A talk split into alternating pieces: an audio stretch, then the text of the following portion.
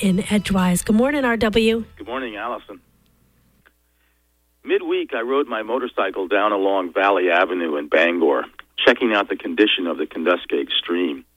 Its water level did not inspire me. When I texted my canoeing partner, Ms. America, and suggested she pray for rain, she texted back, Believe me, I am. She was, of course, recalling the inordinately arduous 46th Kenduskeag of last year, when nearly every boat became beached in the stream dozens of times, and frequent impromptu portages occurred in places where the water barely flowed through what otherwise appeared as a bed of exposed river rocks. That meant almost anything should be an improvement. And indeed, although not especially inspirational, the water Wednesday was undeniably an improvement over last year's drought stricken stream. Friday, Heather America and her husband arrived in the afternoon from Pittsburgh, and we rendezvoused at Six Mile Falls, which was its typically seductive self. Every year, an integral component of our annual spring rite at the Kenduskeag is an assessment of the nautical nuances at Six Mile Falls.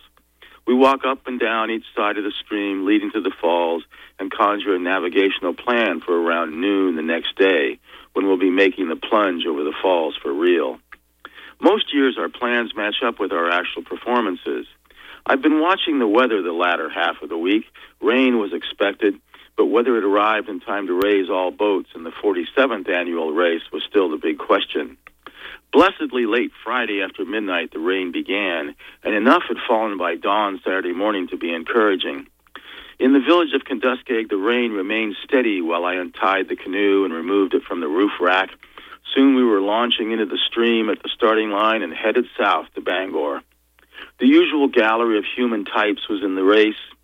Two young, blonde, blue eyed girls wore dark mustaches, not quite resembling the toothbrush style of Adolf whose birthday fell on Saturday.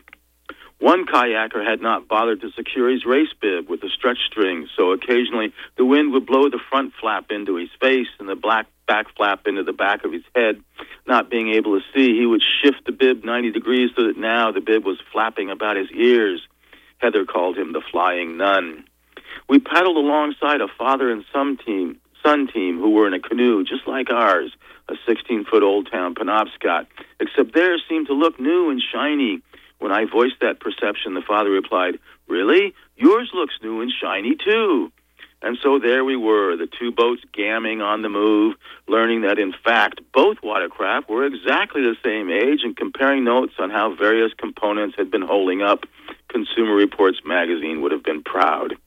Perhaps the most interesting sight in our approach to the falls, however, was a canoe in which only the fellow in the stern was paddling.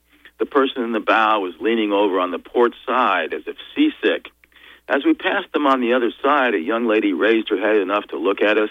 She had a sizable pocket knife in one hand, and she asked us, pointing to a newly adjusted numeral on the port side bow sticker, Does that look like a two? Our other sticker fell off, and I'm trying to make this one from last year into the same number for this year.